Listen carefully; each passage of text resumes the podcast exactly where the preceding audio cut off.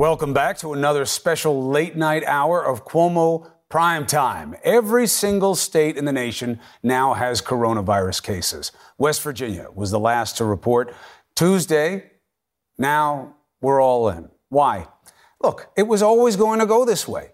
All right? What to be worried about is how we handle what is to come and how we can reduce it before it hits us and overwhelms. Now, the numbers, you know what? Now's a good time. Vaughn, put up that chart for a second. You do me a favor? We know we haven't been testing, okay? This chart is making its way all over the internet. Everybody's sending it to me with OMGs attached to it. But here's my point it suggests a false premise. January 21st, February 7th, look at the dates. They weren't testing. They weren't testing. And we know that the numbers are going up. It's spreading in the communities. That spike is like, you know, freaky. I agree with you, it's freaky, but it's out of context. Yes, more and more cases. There are many more cases than they're telling us.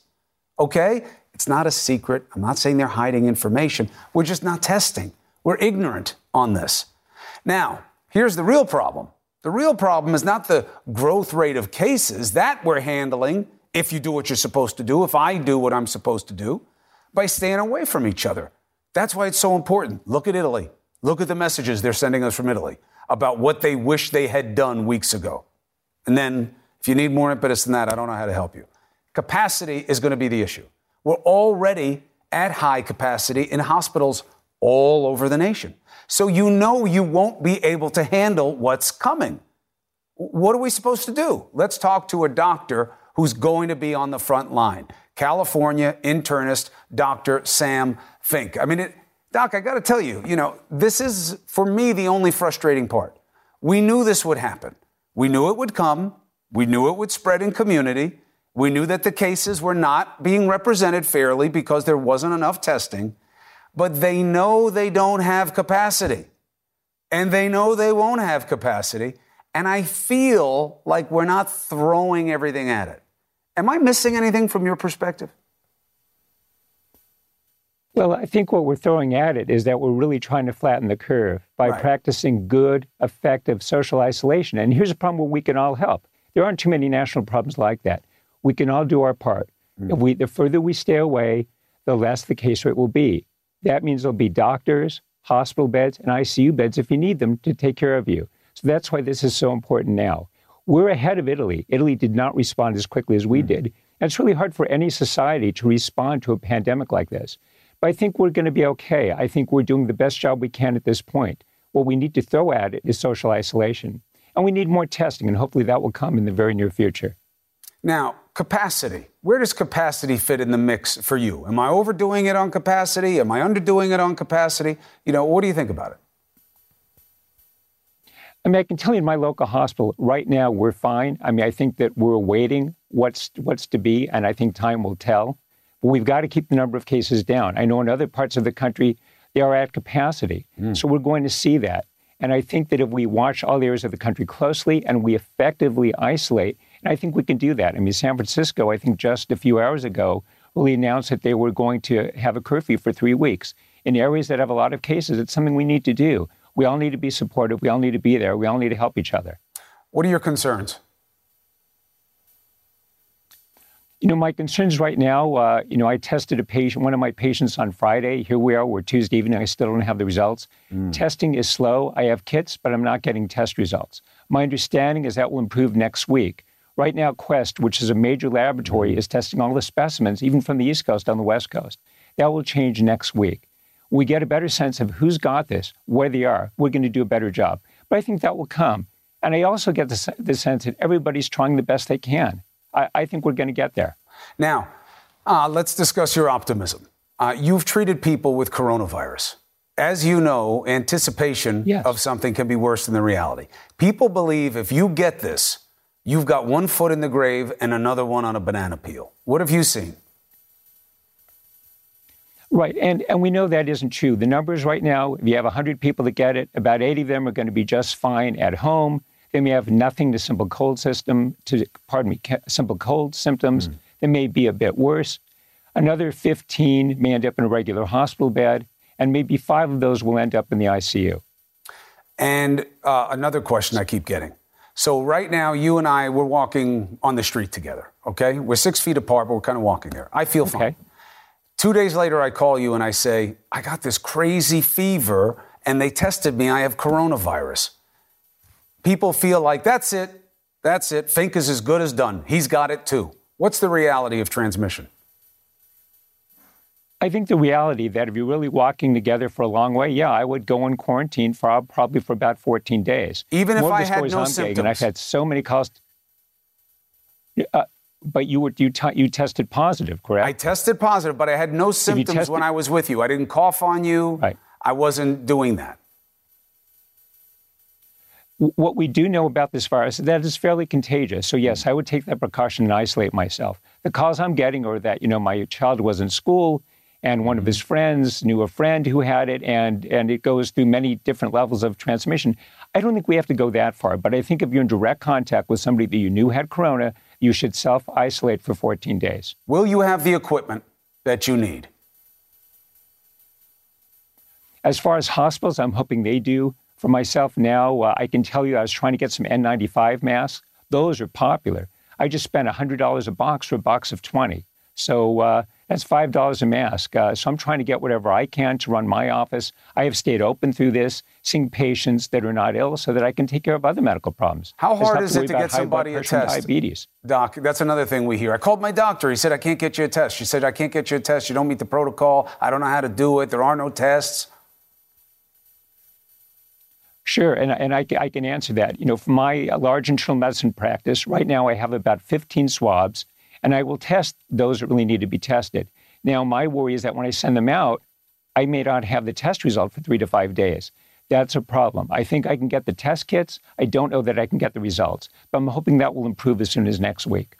I call you, I say I got 104 fever, my chest is killing me. It just reeks of coronavirus to you. Are you making a choice where, look, I don't need to test you. You obviously have a problem. Stay home for two weeks. Let's monitor your situation, see if you have to go to the hospital. Does that warrant a test?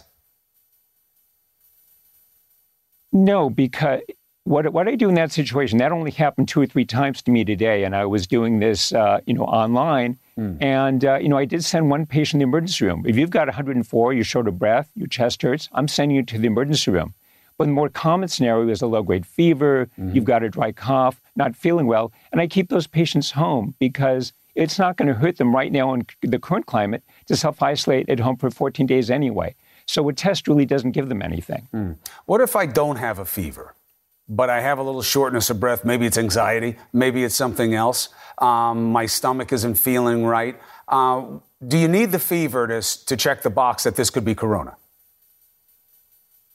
No, and, and I've thought about another case, and in fact, that happened to me today as well. And I've told patients if they have any concern, isolated home. Because the other concern is what are you going to do? You're going to send them into the healthcare system, to the ER that's already pretty crowded. You may send them to a doctor's office. So I'm trying to keep patients home if they feel ill. If they have a coronavirus, I don't want them to give it to anyone else. And if they don't, I certainly don't want them to get it from someone who else is there. Mm. So that's how I'm handling it. And so far, it seems to be going well, and we'll see how it goes. So you don't have to have a spooky high fever for an adult to uh, have coronavirus. I, I totally agree with you. Well, no, I'm not saying I'm not, I'm not a doctor. I'm asking it as a question that uh, because people think if I don't have a fever, I'm okay. You know, you cannot have a fever and still have coronavirus. I mean, fever is one of the signs. You know, you can have fever, uh, dry cough, shortness of breath. There can be other symptoms. Some patients have reported abdominal pain.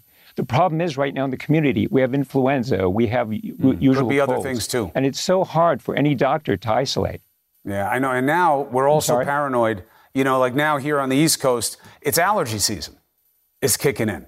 You know, people are starting to feel, you know, tightness in the chest and, you know, the stuff we used to call hay fever and all that stuff. And everybody is so scared by the unknown uh, that I can't tell you, doctor, how reassuring it is to get sober answers from somebody who's seen it, uh, like you, Dr. Sam Fink. Thank you very well, much. I appreciate your, for your information and the way you're delivering it as well. Thank you for having me on. I really appreciate it. All right. God bless. Stay safe, and thank you for healing the rest of us. All right, next guest. What a great story. She took a shot for you. The healthy woman who was the first to test out a trial of a potential coronavirus vaccine. Why did she do something like that? She'll tell you why next.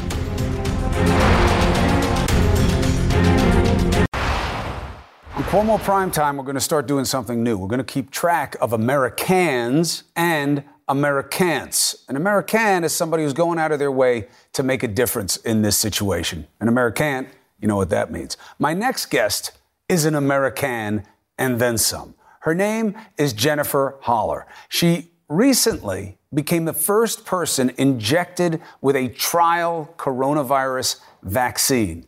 Brave, right? Meet her right now. It's great to have you on Prime Time. I want to thank you for what you're doing. Uh, you are the picture of surrendering the me to the we. The only question that matters is the first one. How are you doing? I'm doing great. I feel I I feel great. Now, what did they tell you is going to happen here one way or the other? So they give you a potential vaccine. Um, now, what is in the vaccine? Is it like dead forms of the virus or is it live forms of the virus? What did they put in you? Yeah, that's a great question, and it's been very, very helpful for me to explain that to people so they can be less less worried about it. But it, um, this vaccine uses messenger RNA, so there is uh, no uh, element of of the virus in this vaccine. Uh, scientists can explain that better to you, but but um, but so there is no uh, risk. Uh, well, there's no risk to me uh, of, of, contracting the virus through this study. Uh, there is no risk to people around me. Uh, that, in fact, throughout the whole process of the of the study, I will never be exposed to the virus. Okay, I mean, so I may be in real good. life, but I mean, you may be exposed to the virus based on how you live your life, or somebody comes into contact with you that you didn't know wasn't supposed to, but we get it. Sure. It's not in the yeah. vaccine. So, what is the potential downside for you other than the anxiety of this process? Yeah, you know, um, there's the usual um, vaccine kind of um, potential side effects, you know, soreness at the site of injection, fever, chills, um, nausea, things like that.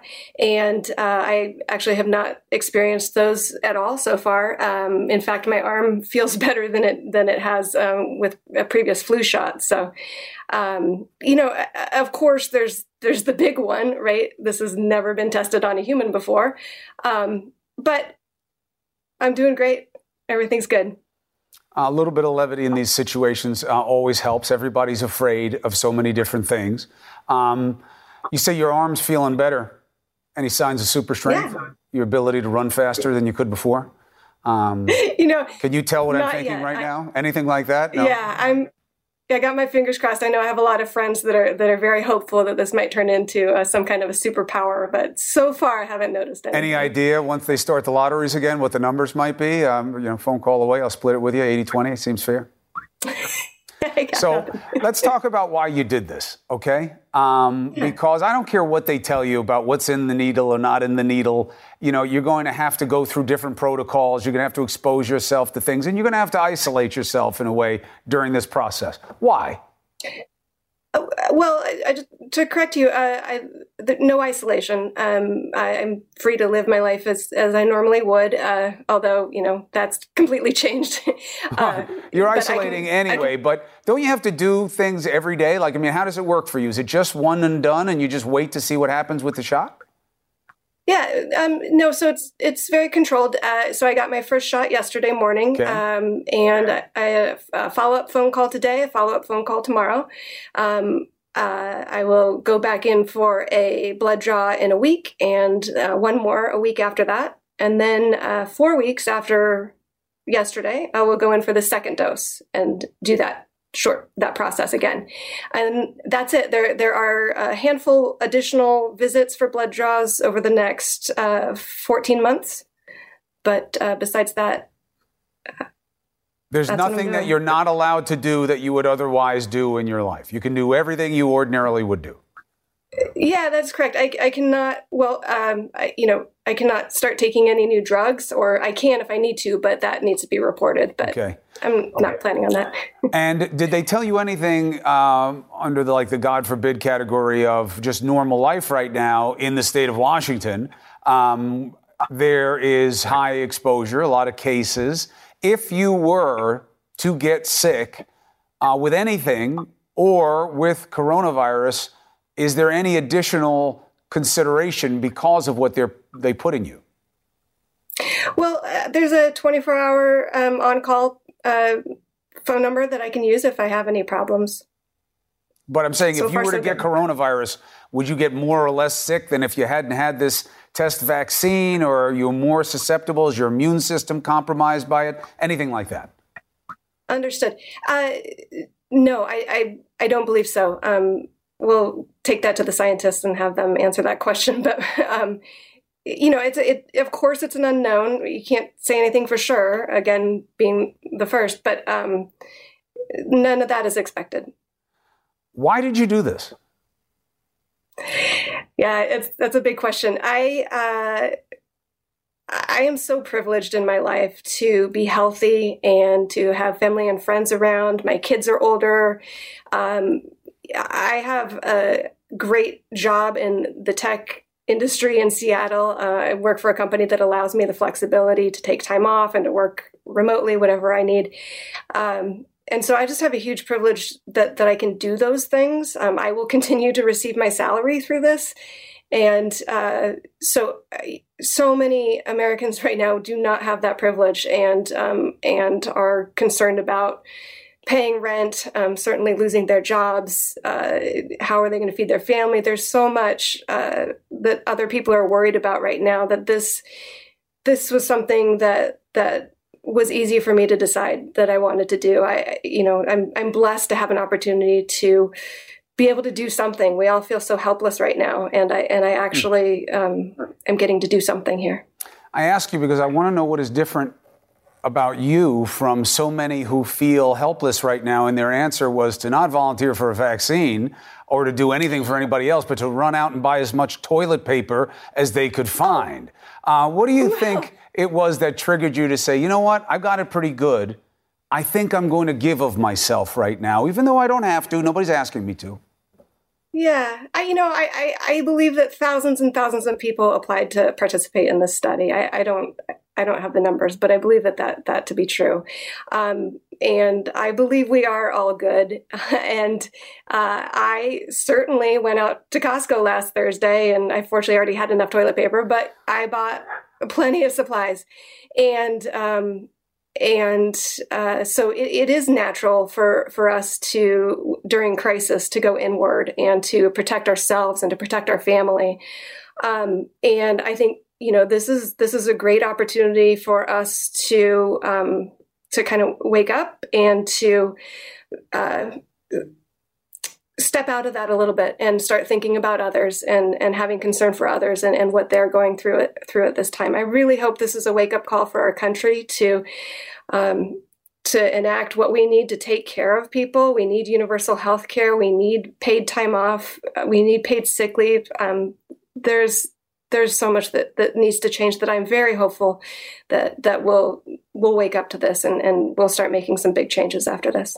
Any change that comes in society necessarily starts with the feeling that you have put on display for the audience tonight, which is you make a decision to care about somebody other than yourself. So, Jennifer, I wish you well. I hope it is uneventful and yet very helpful to researchers in giving us a better way to deal with something like this. And I thank you for what you're doing for the show and for me and for all of us.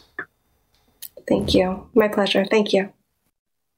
American. You know who else fits into that category? All these doctors and nurses on the front lines of the coronavirus war. They know what's coming. They know they can get sick too. In fact, they're probably more likely to, right? What's being done to keep them healthy so they can do the same for us? Next. So, capacity, capacity. That means rooms, that means machines, it also means protective gear, lack of testing, exposure. These are issues that all of us have been thinking about, but as Elizabeth Cohen shows us, it's the reality, not just a thought for many of our healthcare workers and first responders, and they're going to face it all day, every day. Doctors, nurses, healthcare workers on the front line of the battle against the novel coronavirus. And they're already getting sick an emergency physician in New Jersey in critical condition with the virus. A healthcare provider at Johns Hopkins has tested positive. In Philadelphia, at St. Christopher's Children's Hospital, a doctor was exposed to coronavirus and a trauma unit had to be shut down. At rallies outside hospitals, the nation's largest nursing union speaking up. This is a public health crisis, and we need our hospital leadership to get it together. We need to focus on our patients we need to protect our nurses. We need to continue to be able to come to work and care for our community.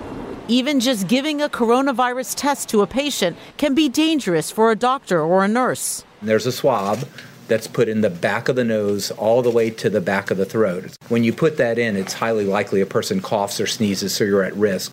Doctors and nurses are especially worried since protective gear, masks, gloves, eye shields are in short supply. This hospital in Albany, Georgia, went through five months worth of protective gear in six days. At Massachusetts General Hospital in Boston, they're limiting the number of doctors and nurses who have face to face contact with patients who might be infected. There are um, stories that people are asymptomatic and can transmit, and so the more um, we are limiting healthcare interaction with patients, the less likely that people might be exposed. And it's not just infections with coronavirus that's causing problems. Doctors and nurses having to work harder because many of their colleagues have to stay home because they might be infected. At this hospital in Western Massachusetts, 160 employees have been quarantined. At Mass General, many workers there also told not to come to work. It is a depleted workforce in the hospital just at a time when we have patients really knocking down the door. But doctors and nurses carry on. We're tired, we're working a lot, um, but I would say there is no prouder time to be in medicine than to see what's going on on the front lines. They're the heroes in this outbreak, and they need to be protected so they can stay healthy and so they can take care of the rest of us. Elizabeth Cohen, CNN, Atlanta. All of these problems are practical but also political. And what will our president do, or maybe the men who want to be our president? A clean sweep for Joe Biden tonight. First time voters have cast ballots knowing their choice could end up taking over the coronavirus crisis. So, what does it mean for the state of play? The Wizard of Odds looks at this battle for the White House reshaped in ways that we could have never imagined just weeks ago. Next. Some perspective, not since 9 11 forced the New York primary to be delayed, have we seen this big of a shift in the middle of an election season? Some states are postponing, others, like Maryland, are going to vote by mail in some cases. Still, voters in three states did cast their ballots on what was supposed to be yet another super Tuesday. That's why I got the Wizard of Odds here to help us sort out the new normal. There he is. Uh, so let's do this. You know, what I think is obvious is that that debate the other night, they should have been talking about coronavirus the whole time. Anything yeah. about long term planning or systemic change, I just don't know where the national appetite is, is for it. What did we see tonight that proves me right or wrongish? I mean, I think the thing that sort of proves you right or wrongish, I mean, look at this. So, Illinois was the one state, folks, the one state in which there was a significant day of vote compared to Arizona, and Florida, where the majority of the vote was cast early. Take a look at this. Concern about effects from the coronavirus outbreak. Look at this. 87%, 87% of Democratic primary voters said they were concerned versus just 13% who said they were not concerned. So very clearly, the coronavirus very much on the minds of Democratic voters. You are circling Democrats there. I will say that in some of the polling, Republicans are not nearly as concerned as Democrats are. I don't think that's too much of a surprise given that the president was downplaying it for weeks on end. It's going to be interesting to see if the Republican numbers do in fact catch up to the Democratic numbers. But certainly today in Illinois, a lot of people very concerned about coronavirus. One other thing that matters for the Democrats is uh, this number. Yes. Um, less turnout, more better for the president. Well, you think that. Yeah, I, I, I, heard you say that last hour with Philip. I, am not necessarily sure that's the case. Let's hear why. Well, it's easy to say I'm wrong. Well, Tell first, why. let me just point out that in Illinois, the reason I have Illinois on the slide, again, it's because it was the state that had the most number of people that were going to vote today. And you can clearly see that turnout's down about 500,000 back from 2016, which is very different than what we saw in the other primaries this year, in which turnout was either matching or exceeding 2016. Pre-coronavirus. So, pre-coronavirus. So very clearly, coronavirus had an impact on the turnout in Illinois. Now, getting to your point, Look, the fact is, I know there's this whole idea that higher turnout's good for Democrats, but that's not necessarily the case, right? It depends who is turning out. You may remember back in 2004, right? When George Bush was running for reelection, there was all this talk, oh, if John Kerry can just get his voters out. Well, John Kerry did get his voters out, and then Bush got out more of his voters. The fact is, if you look at the polls, it's not necessarily clear to me that lower turnout is necessarily a good thing for the president, especially given that the most enthusiastic people at this point tend to be the people who want to get the president out of office. At least that's what we saw in the midterm elections. The reason I'm saying it I agree with everything you just said. Yeah. Is because you just had in the last slide that Democrats are much more worried about this than Republicans. Correct. So if you're worried about it, you're less likely to vote because you're worried about the virus. And if you're not worried about it, you're more likely to vote because you're not as worried about the virus. And I think that may come into play as well. But let's leave it there because it's an unknown. Yeah. Here is what, a, uh, what is a known. Democrats um, who are talking about trust.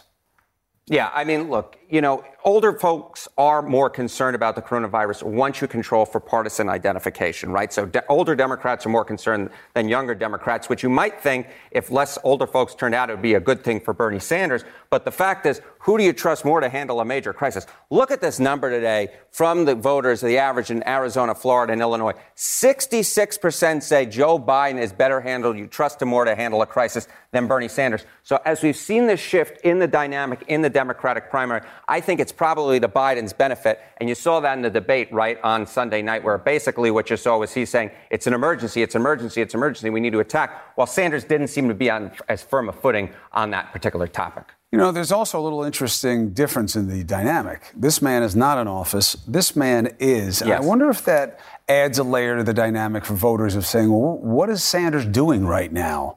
on coronavirus? What is he pushing for? Is, is, that something they may have an expectation about, or no, he's just one of 100 senators? I, I, I think this is about the White I think House. It's probably more about the latter. You know, he's one of 100 senators, but I think it really gets to the point of Biden being the one who you trust most. He was right next to the commander in chief, right? He's the one who has all that experience. He's the one who is pledging this return to normalcy in some sort of sense. And voters right now are so craving that, especially in these crazy times. I think coronavirus just adds to the crazy times in the minds of voters who just want a little bit of normalcy. And so that makes them flock back to Biden. What happens after tonight for Sanders in terms of his argument for why he needs to stay in? I don't really know the argument for why he needs to stay in. I mean, look at this. I think this is such a key slide. So, right now, if you look at the delegate count, after tonight's primaries are all set and through, right, Biden's going to have about a 300 delegate lead, perhaps a little bit more. Obviously, we're still counting some of Much the votes. Much bigger than Clinton's. Right. Allocating the delegates. The there screen? it is, right there, right there, right now. Look at that. He's up by, look at that, 307 at this particular point. And if you are up by 307 at this particular point, what you'd essentially need, given the number of delegates that have been allocated so far, and given the fact that Democrats allot their delegates proportionally, right, Bernie Sanders would need to win the remaining vote by somewhere around 20 percentage points. But look at this. Bernie needs to win by about 20, but look at the margin right now Biden has over Sanders in our last CNN poll in the states that have yet to vote. He's leading by 32 points. So right now, Bernie Sanders is running about 52 points behind where he needs to run. I, I got to be honest, you know, I, I, may be a wizard of some sort, as you point out, wizard of odds, whatever, but I don't think you need to be a mathematical wizard to know that if you're running 52 points behind where you need to be, it's not going to happen for you. His argument is they don't come out in the primary. But the people who will decide this election are the people on the sidelines who don't love parties, who are very young, and they will carry me to victory, and you don't win any other way. I, I, I, I, don't get it. I don't get it, right? We've had a lot of primaries already. Have we seen youth turnout go up? Saying they don't come out in primaries. They only come oh, out in the uh, general. Well, you know, wait, great. I'm going to wait till tomorrow, and then maybe the newspaper might finally get delivered, even though it hasn't been delivered the last seven days. I don't really get that argument. The people who've been coming out in primaries have been suburban women, particularly. And you know who they're supporting? They're supporting this guy, Joe Biden. So, you know, look, the fact is Joe Biden is ahead. Joe Biden's going to continue to be ahead. And if I were putting odds on the nomination, as I did last week, right now he's a 99.9% chance to have the plurality majority of delegates. I'll tell you what, though, we poll all the time about what you care about and what the list of issues are and what the priorities are. You don't need to do that anymore. Who's going to help me get through this? Who's going to keep my family safe? Who's going to figure out how to get us back to what we used to think was something called normal? All through one lens now. Who will capture it? We'll see. Wiz, I love you. You're great. Shalom, buddy. You. Yeah, feet. I'll give you. I'll give you the salute. It works. It works. Bernie Sanders uh, has a tough decision to make at some point, if it's tough at all. Let's bring in Elaina Plott and the professor, Ron Brownstein, on where is Sanders. I get what the Wiz says. Ron Brownstein's going to say the same thing. Sanders doesn't agree. How long does that hold up after this third Super Tuesday? Two great minds. Next.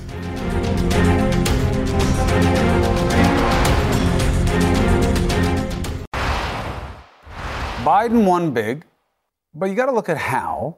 Uh, how? Well, he wound up proving his appeal to an array of Democrats, okay? Coalition is a word that you're going to hear. Uh, even as many do see promise in Senator Sanders' movement, a call for a revolution. The idea that the senator will bring out voters in the general that you cannot win without. And now this is all coming to a head. You've been hearing this for weeks and months, but not through this lens, not through the coronavirus lens. What does it mean? Elaina Plott and the professor Ron Brownstein join me now. It's good to have you both. Uh, you know, Ron, you, you spent so much time with history.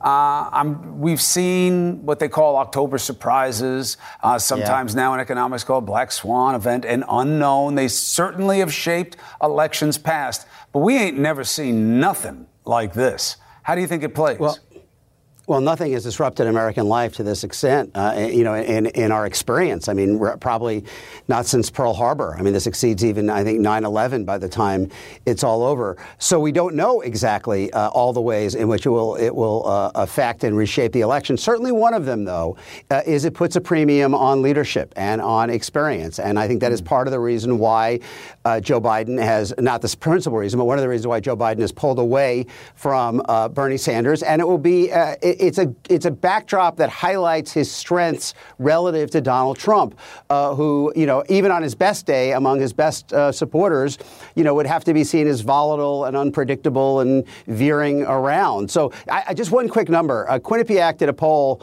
uh, at the beginning of this month uh, asking who would you trust to handle a crisis. Joe Biden led uh, the president, the sitting president, by 16 points on that question. I think that's an important asset, even though you know the president will have the ability to show leadership in the coming months uh, in trying to recover from the very slow start they've had in responding to this. Elaina, young voter question for you because uh, what you take from me in having more IQ points, I make up for in years over you in age. So I ask you this question Young voters do not seem as concerned about coronavirus. Um, do you think that there's a chance that it will mean less to them in the election and that if you want them to vote, you're going to have to stick to their issues, that they're not going to come out because they're scared about this? Well, they weren't coming out before this was an issue, right, Chris? I mean, mm. Bernie Sanders' entire candidacy has been premised upon this idea that he can fundamentally reshape the electorate. That has not been the story at all in any primary thus far. Um, and I think, you know, the variable that young people are perhaps less scared of the coronavirus than earlier voters, I, I you know, I, I don't see how you boost turnout from something that's already not helping Bernie Sanders gets to where he wants to be in the first place. Mm. Uh, so now it comes to well, what happens? He got he got beat badly mm-hmm. again tonight, but. And I've asked you both this question before, and you've both smacked me down on it. But Ron, it maintains the senator's candidacy, which is sorry, guys, you guys are very smart. Lena, you're a great journalist. Ron, you're a great journalist and a political mm. scientist. Uh, but you're wrong. In the general, they'll come out. These people don't vote in the primary. They're on the sidelines. They're the independents. They don't like the party. They're young. They're new. I'll get them. Can't beat Trump without him. Got to stay in. Well, look, first of all, I think the first question is do you advance or diminish your cause? Do you increase or diminish your leverage in the party if you go out and get walloped every, every week? Mm-hmm. I mean, he did not exceed 36% of the vote today. Chris, there are only three states where he's gotten past 37% of the vote. One of them is home state of Vermont, one a caucus in North Dakota, and one in Idaho, which is a small state that is not very Democratic out west. He has lost self identified Democrats in every state since South Carolina, except Colorado, California, uh, and Vermont. He is losing not only the college educated whites and African Americans, but he's losing blue collar whites in almost every state now, including about two thirds of them in some of the states tonight. He says he is mobilizing a campaign of the working class. I, I, guess you could argue that if you continue, you will diminish your leverage because you will be showing mm-hmm. that you have a smaller piece of the party that is wed to you than you have argued. All right. Then how about this? Hmm. that the entire state of play in our government has just shifted over to exactly what Bernie Sanders wants to do. Elaina Plott, you're going to give everybody a check. I know that was really Andrew Yang, um, but certainly Bernie wouldn't be against it. You, know, you, you believe that you have to revamp the entire healthcare system now to make sure that everybody gets what they need. That's what he's calling for. And these measures about forgiving debt, about helping people in the working class, about separating them out from the elites, these are all Bernie's ideas. Why hasn't the whole race just changed in his favor? Because you know what I think overrides that, Chris? This craving among voters, perhaps more than ever mm. right now, for technocracy. Um, I did a story for The Times on Sunday speaking to Trump voters about how they feel the administration has handled this. It's Elaina, first... you can't just say the word technocracy to someone mm. who is as ham headed as me and think that it's just going to be absorbed. Mayonnaise is the biggest word I use. What is technocracy? This is the idea that experts and expertise are not bad things. Um, um, but that lifelong kind of government officials, bureaucracy in general, expertise within agencies are actually essential to, you know, a functioning democracy. That's something that Donald Trump, you know, really uh, rejected and drove against in his obviously very successful 2016 bid. But what I wanted to say, Chris, is that this is the first time I've ever spoken to Trump voters when they've actually expressed a deep appreciation for and trust in government agencies like the CDC. Um, and if you're hearing Trump voters saying that, I can't even imagine how deeply that must extend in the Democratic Party. Um, so beyond, you know, stimulus measures and whatnot, I think that's the ethos that as long as this virus continues, will continue to propel voters in favor of Joe Biden. All right. And then how about this? that what's going to be done by Congress right now, and I think necessarily so, and I think it's just one step. Um, I'm worried about them giving checks to every American thinking they're going to spend it. Why wouldn't they save it? I mean, if they know they're not going to be working, you know, you, are going to give a prudent person money, and you think just going to go run out and buy a TV, uh, you know. So they're going to have to take more steps. But if Congress gets us out of this before the election, Ron, why doesn't that inure redound to the benefit of Trump as a president who was it's, at the helm when we got out of this? It's not inconceivable that it does, Chris. I agree with you. Uh, and uh, first of all, I mean, for any Democrat, I mean, the irony here of Republicans every single Republican in the House and all but three in the Senate f- opposed uh, President Obama's stimulus plan mm-hmm. in 09 and fought tooth and nail against every dollar. Mitch McConnell you know, like basically, you know, threw himself in front of the train to try to block uh, th- that stimulus. And now to have Republicans sort of casually saying, well, we need a trillion dollar stimulus, you'd have to ask what exactly is different other than the partisanship of the president. Um, but I, I, agree with you. It, it is not inconceivable that Donald Trump, you know, depending on how this unfolds. Now, Democrats have a lot of ammunition in terms of the way they have handled the early stages. The delay in testing, Don Kettl, who is one of our premier scholars of the federal government bureaucracy, said to me for a story this week, this will go down as one of the greatest failures in the history of the federal government, the delay in testing, the delay in, in um, reinforcing the supplies that we need uh, in hospitals and, and,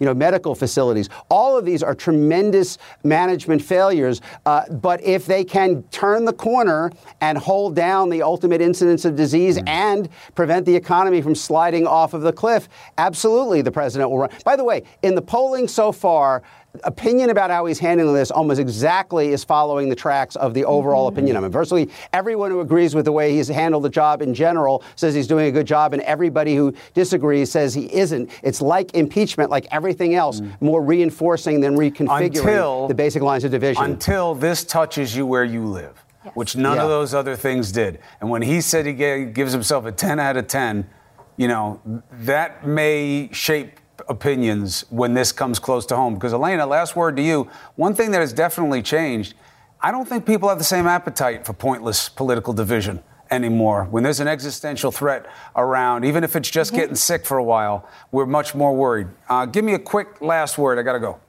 I think that crises only cease to be political when they become personal. And the more that this touches people, whether in red states or blue states, the more that it's going to shape their calculus of how they view November. I'm glad I gave you the last word. It's much better than I could have said. Uh, thank you both, Elaina Plott and Ron Brownstein. Thanks, and thank Chris. you for watching. Stay tuned. We will give you the information you need no matter the hour until we get through this and beyond. Stay with CNN.